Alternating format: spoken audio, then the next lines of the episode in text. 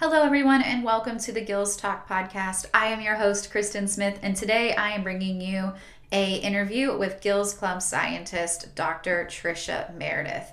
Before we hop into the interview, I did want to talk about our Gills Club scholarship to be able to give one person a full ride to the shark biology and conservation course at the Shoals Marine Lab. This course is taking place during the summer from July 17th to July 31st. And with this, then, the Atlantic White Shark Conservancy is offering a full ride. This includes tuition, room board, and the Shoals lab fee for one student.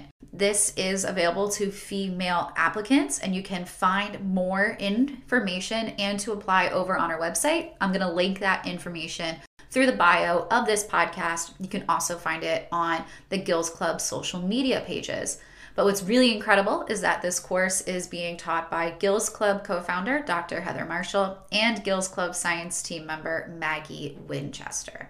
In our interview today with Dr. Meredith, we are going to learn if sharks are super smellers and how sensitive their noses actually are. We are also going to learn how Dr. Meredith transitioned from a research side of things to education and how you can make that transition and still be able to work in both realms of sharks. So sit back and relax and enjoy our interview with Dr. Tricia Meredith.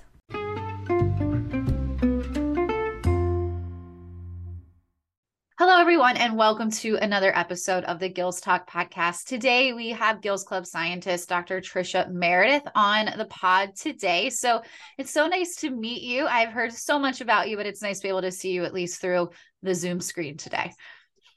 I'm a big fan of the podcast, so I appreciate you having me on.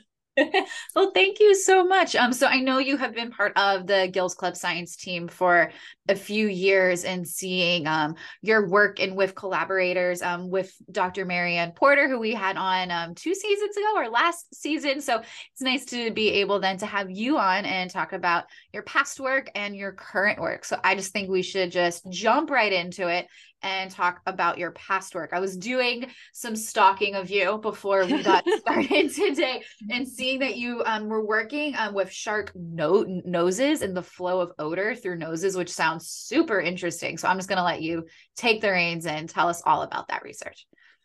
Shark noses is sort of the topic that I studied.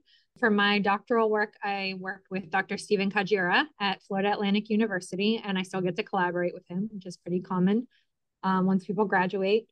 And he was a great mentor looking at lots of things, including the sensory biology of elasmobranchs. And I wasn't sure what I wanted to study when I went to work with him. I was intrigued by the sensory biology, but there was an opportunity to travel to Hawaii to collect data on how sensitive scalloped hammerhead sharks are to odors.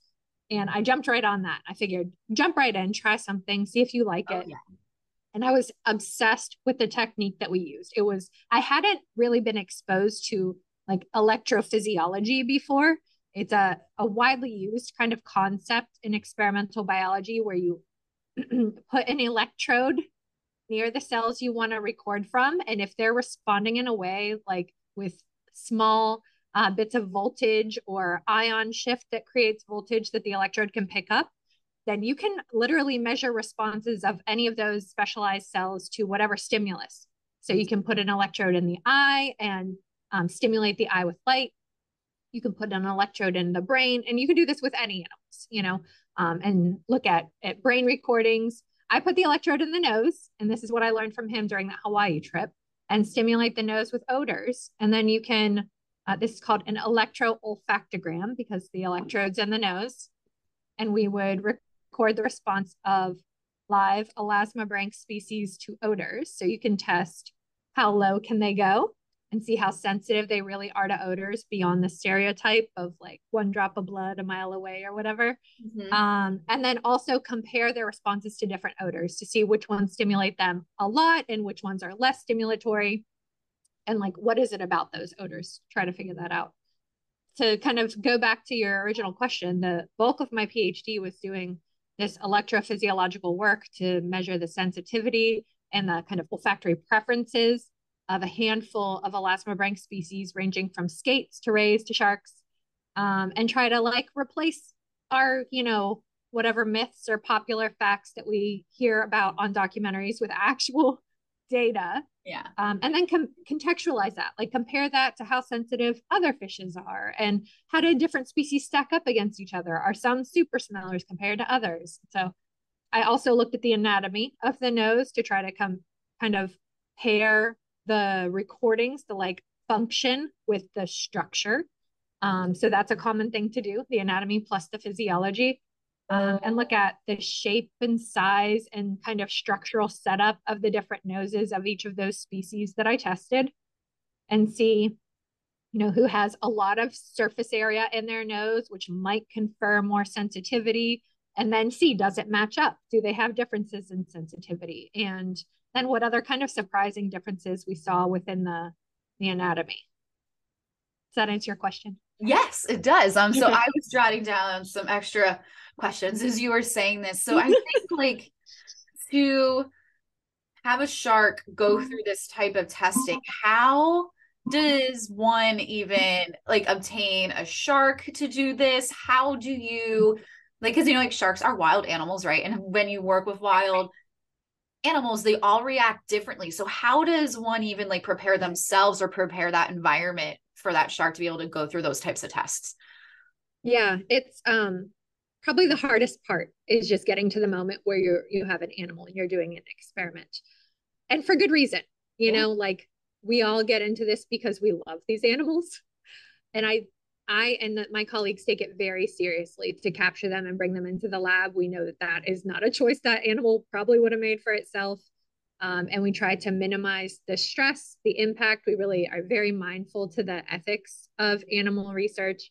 Um, and then also use as few individuals as possible to represent that species while making sure that we like get solid data can actually say something for what we're doing. Mm-hmm. Um, so uh, we would go out and collect the animals a lot of times. It depended on the species.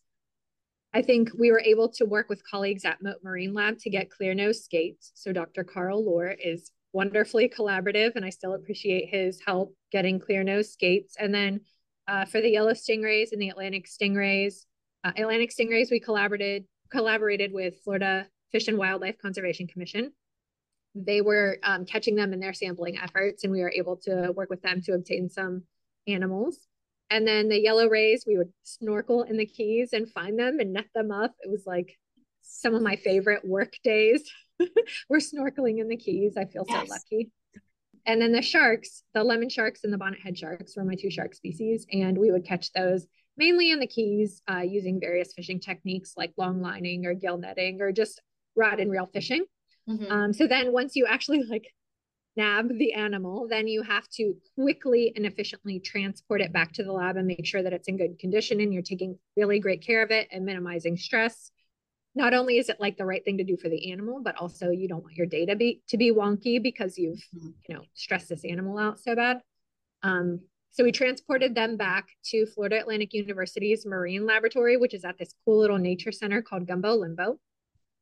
Um, and we have these nice big tanks that Dr. Kajiura had set up there. Uh, we let them get acclimated and and kind of come down from the stress of transport because you know it is stressful for them and make sure that they're eating and behaving normally. And then we would get them ready for an experiment. So for my experiments, they have to be totally still for the electrode to record these small voltage changes in their nose. So we would flip them upside down, inducing tonic immobility which people have probably heard of, but if not, um, sometimes with some species, when you flip the elasmobranch upside down, it can put them into this kind of, for lack of a more scientific term, like a zonked out state. They're yeah. pretty out of it. They stop moving. They stop trying to kind of get away. It's like a, a more natural way of getting them to be calm and still. But then we did use, you know, anesthetic and other kind of medications to make sure that they were hopefully not experiencing stress or any pain um, and weren't moving during the experiment. So uh, then they're, you know, they're in the tank kind of belly side up and we, you know, uh, secure them to the experimental platform. And then we put the electrode in their nose and a little tube to deliver the odor and get going with the experiment. And if the, if the prep, the experimental prep is working, like if your electrode's in the right place, and the animal's tissue is responding properly, then you collect as much data as you can. That's kind of how an electro-olfactogram works. Thank you for explaining that. And I think, you know, with not having the previous knowledge of how any of that works, I don't think anyone would expect there's that much prep to get into that, you know? so thank yes. you so much for being able to do that. And then going off of then like delivering the odor, like what odors are we talking about here? Do we just know that that like this shark likes to eat these things, so we're going to deliver these odors to, to them? Is it it's probably not that simple, but maybe. yeah, uh, it's a really good question and that's how you know initially i thought we would approach it is you pick the odors that are relevant to them and their life which is it is how it turns out uh, to be but um, those those fish odors or squid or or crab odors from their prey are such a complex mixture of so many different individual chemicals that it becomes then very difficult to attribute responses to any particular one thing. So to make it easier to sort of discern what's happening inside of the nose and sort of which receptor types they have in there um, and how can we relate that back to other animals and how are those respe- receptors responding and which chemicals are binding we have to get a lot more simple. So we take prey related odors which would be the most relevant in their life and break it down to the most essential simple building blocks which are amino acids.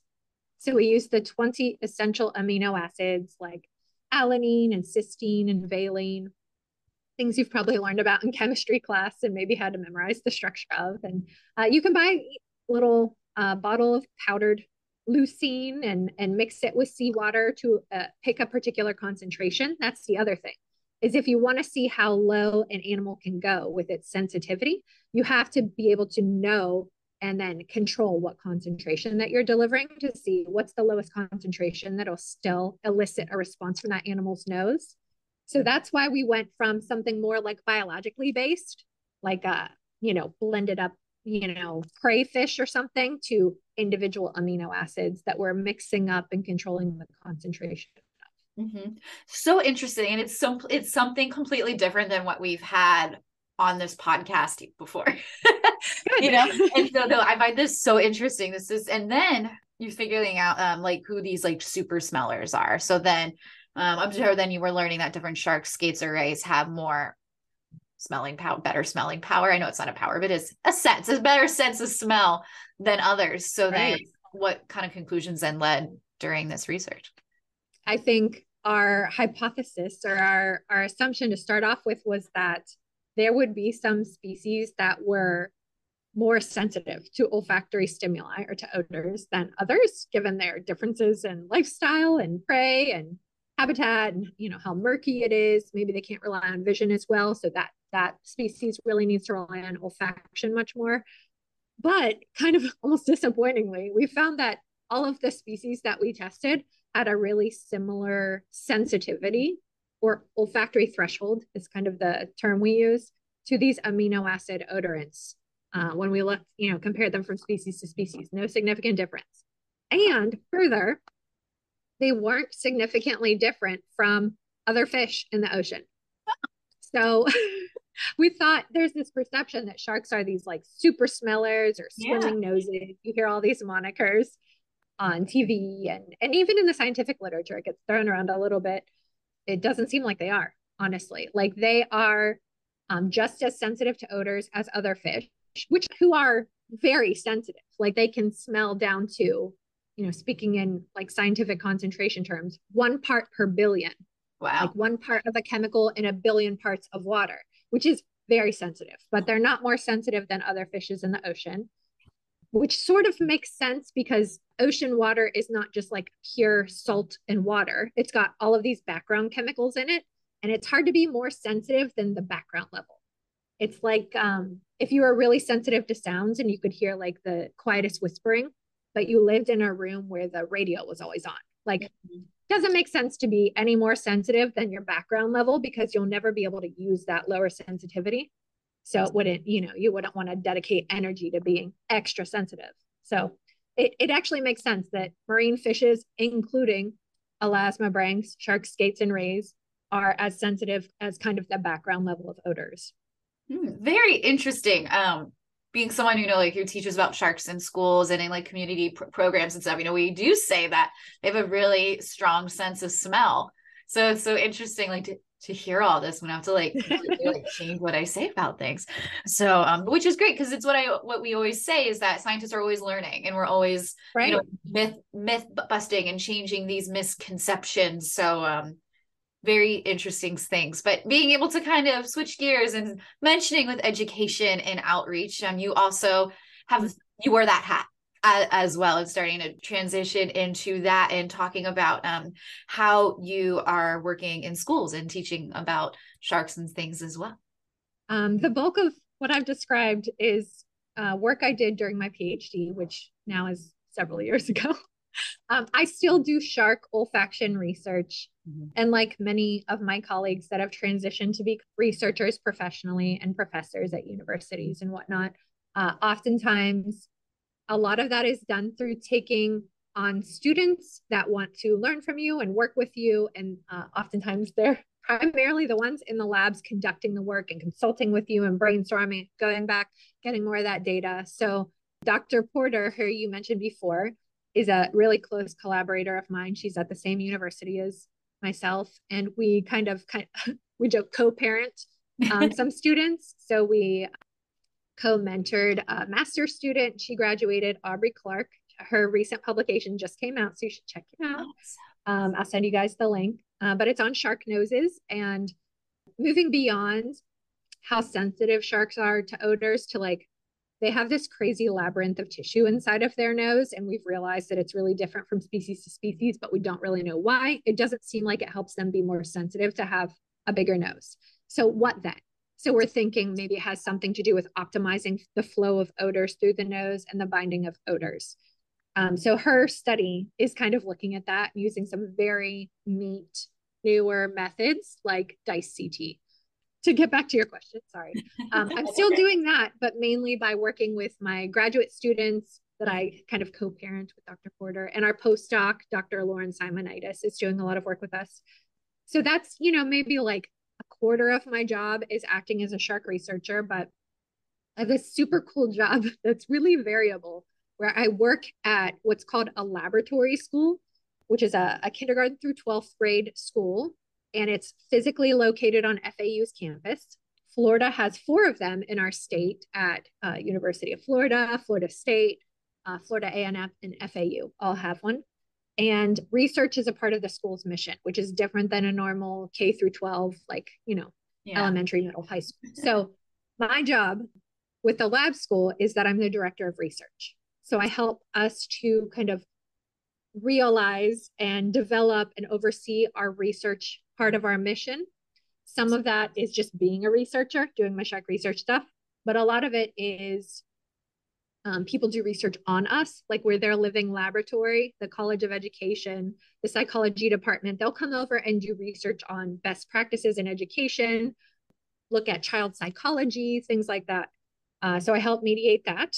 I help our teachers and other educators get trained in research best practices so that they can be researching what they're doing in their classrooms and putting some data behind it to really answer questions of you know does this new thing i tried uh, have a real impact that i can show and then the third part is helping our high school students who are dual enrolled at fau um, they just start college full time after ninth grade. It's like a really amazing dual enrollment program. I help them get involved in undergraduate research.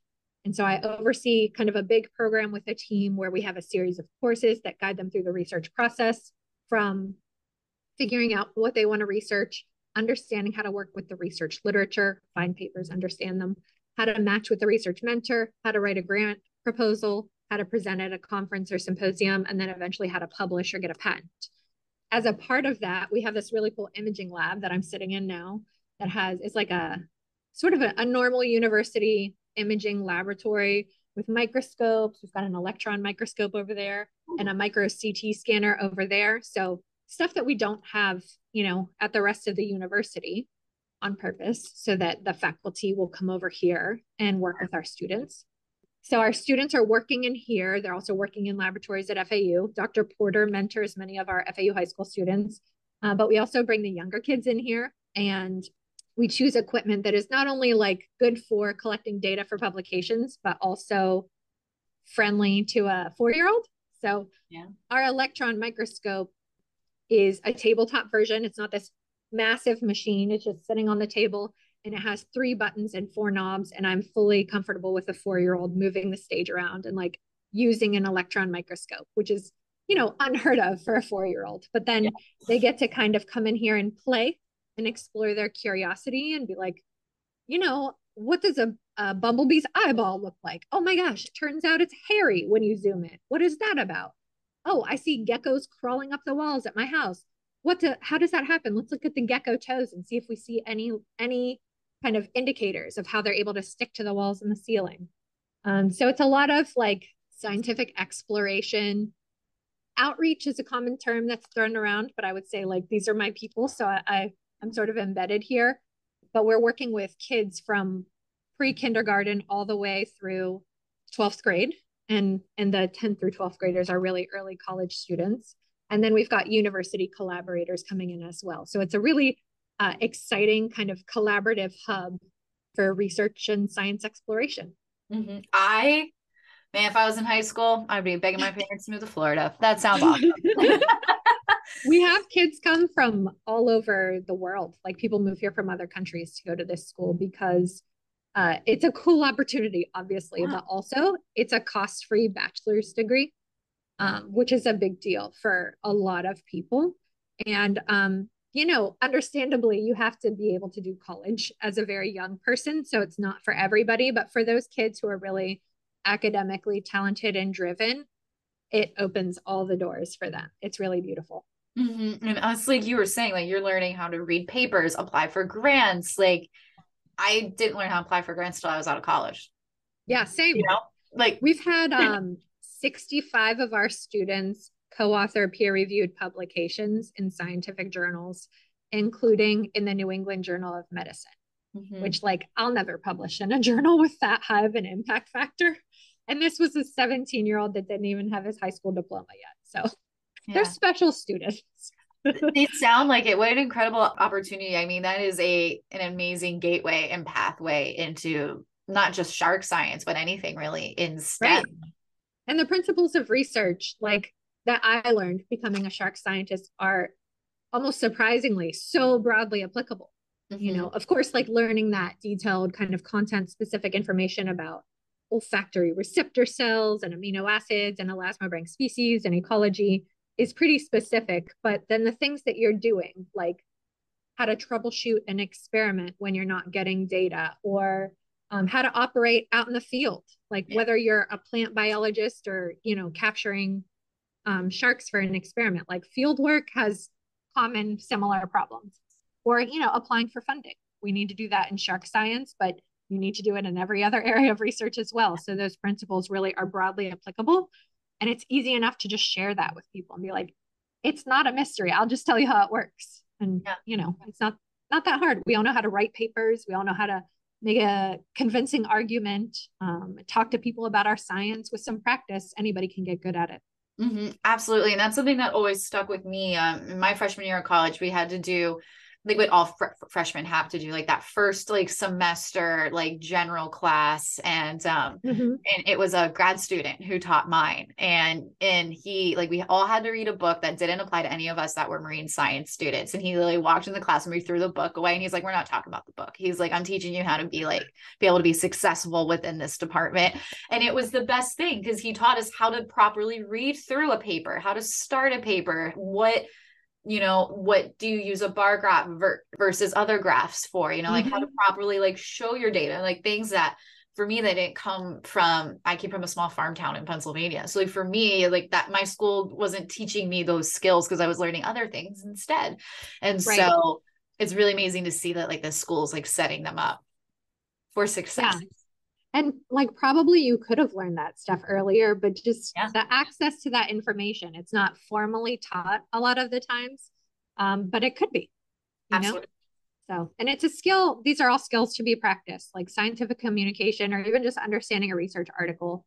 Like I think about how I used to read research papers as a kind of a newbie scientist um, versus how I read them now is very different. Um, but just telling people like it'll change. This is how you should tackle it now so that you get the relevant bits of information and don't spend spend three hours and not remember what you read or get anything out of it. And then later you're gonna like really focus on the figures and maybe the abstract and really get every word out of the title because it summarizes the whole study in like less than a sentence. So mm-hmm. just, just talking about it and being like, this is normal. You're going to go through an evolution. It's going to be really hard at first, but it'll get better with practice. Going in with kind of practicing and maybe getting them more experience. I know in um, in our emails before we were able to do this interview, you say that you also then take your students out tagging once a yeah. year again like i i had that experience in high school. I again i be moving. So i would love to hear that experience and then what students you are able to get out of that. Yeah um, that's one of the funnest things we get to do no surprise. And i have to admit i am not a scientist who looks at shark movements so i'm i'm doing it for the fun value as well yes. but connecting our students through my research collaborations with people who are doing um, tagging and tracking of uh, the animals' movements um, so that they can have an authentic research experience. It's beyond like, I don't know, the fun value of it. Like, of course, like yeah. going shark tagging is like, ooh, everybody would want to do that.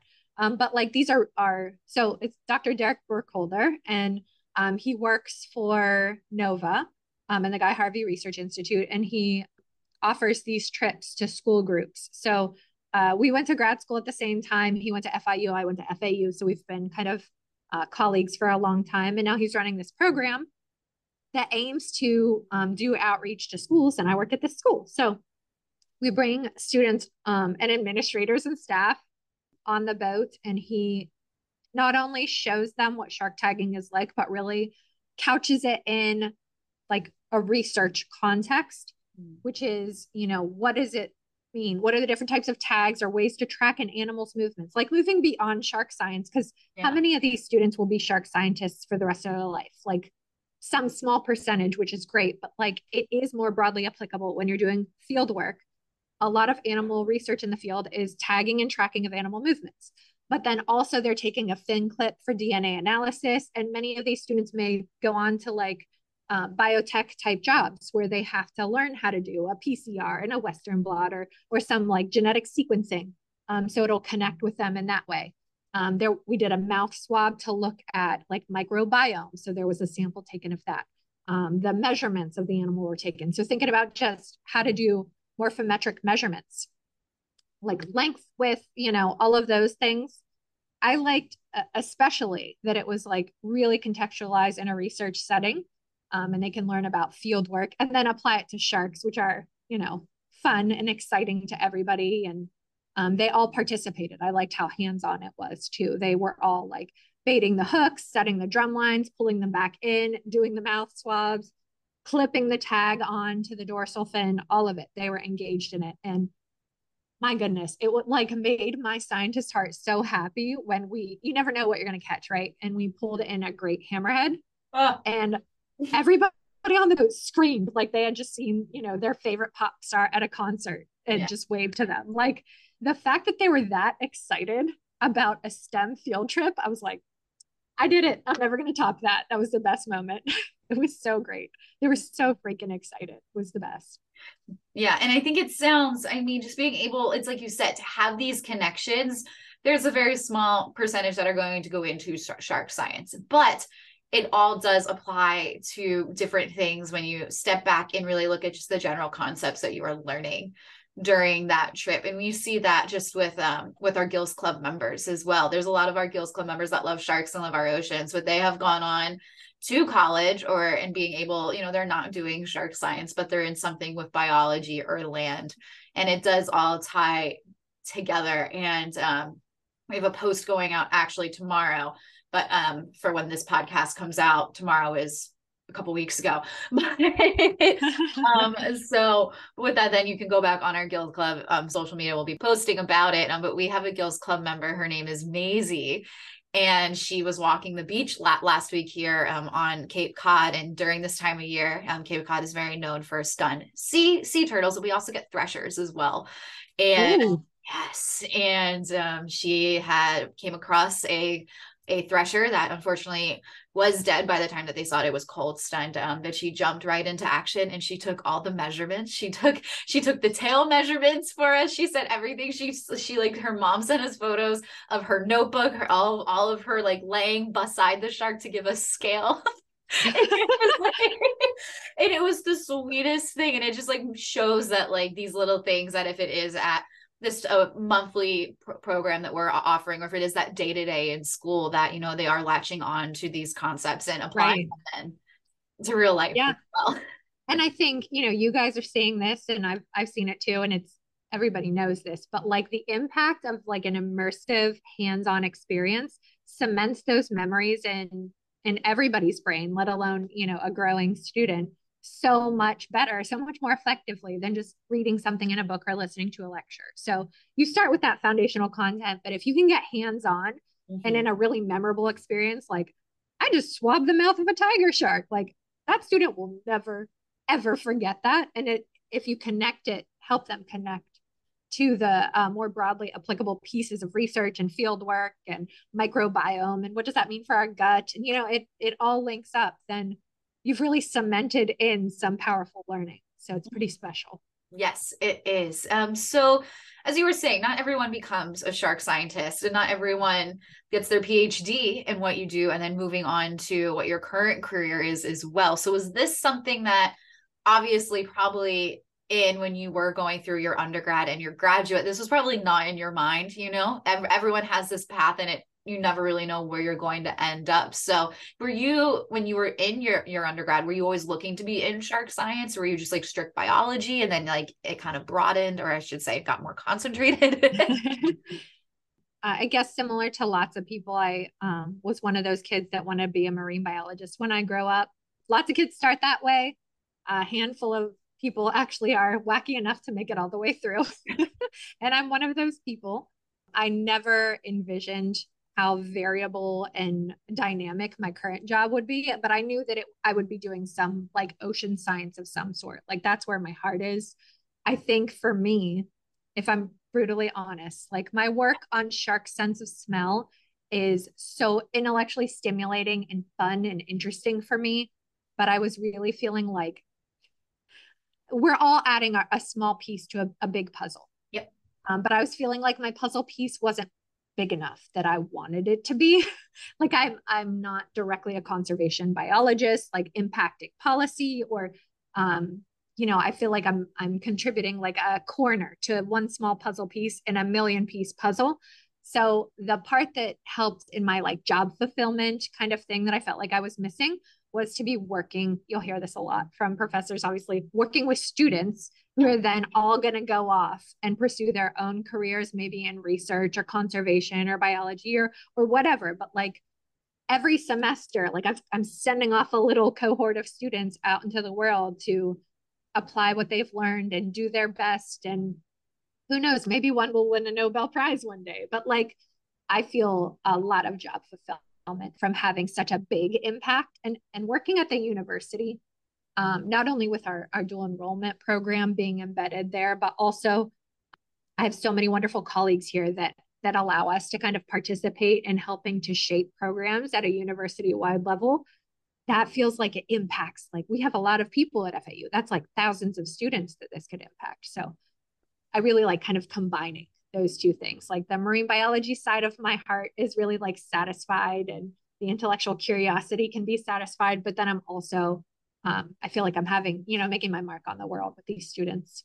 Mm-hmm. And I think that's really important. There is a real need in currently now with youth in any part of their time in education to have someone like you that is being wanting to be involved and being immersive and showing that support as well. So I think it's really great that you found this really like unique way to do it. And I can see it just in our interview and with you talking, like you're lighting up, like talking about your students and what you do. And you can, re- it really shows that like you are absolutely loving this. And I, yeah, I, I don't blame you. yeah, it's really fun. I feel very lucky. So mm-hmm. you're totally right. Just to wrap up then our interview, um, I always like to ask our scientist advice that you would give to your, your younger self going through this. Oh man. So I guess I'll back up a tiny bit. I think part of the reason that I really am passionate about that particular type of like outreach and education I do, which is like demystifying the research process and like how to get into grad school and and what comes after masters? What comes after what's a postdoc? Like what are the different levels of professor? Just like demystifying all of that for people?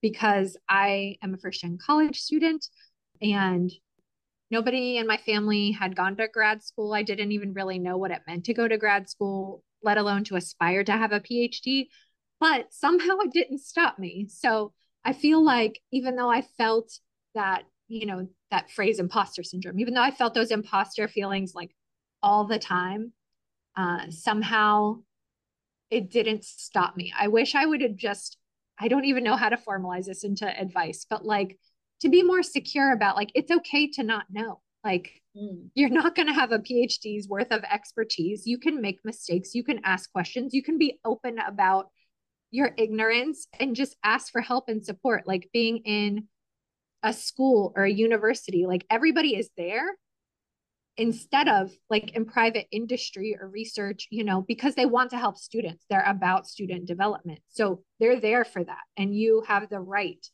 and the res- responsibility to yourself to like ask for the help that you want and need and don't feel like oh i should have known this. I better not tell anybody. I don't know it. They're going to figure out that i'm a fake and i don't belong here. Like that those feelings i wish i could somehow tell my younger self like it's okay to not know.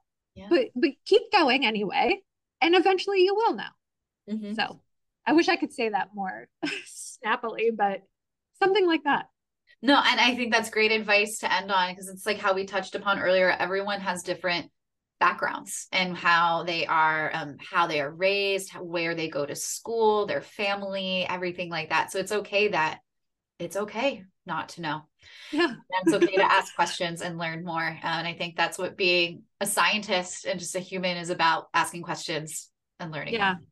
So. Yep, exactly. Getting comfortable in the unknown. I feel like that's probably the most powerful lesson I've learned.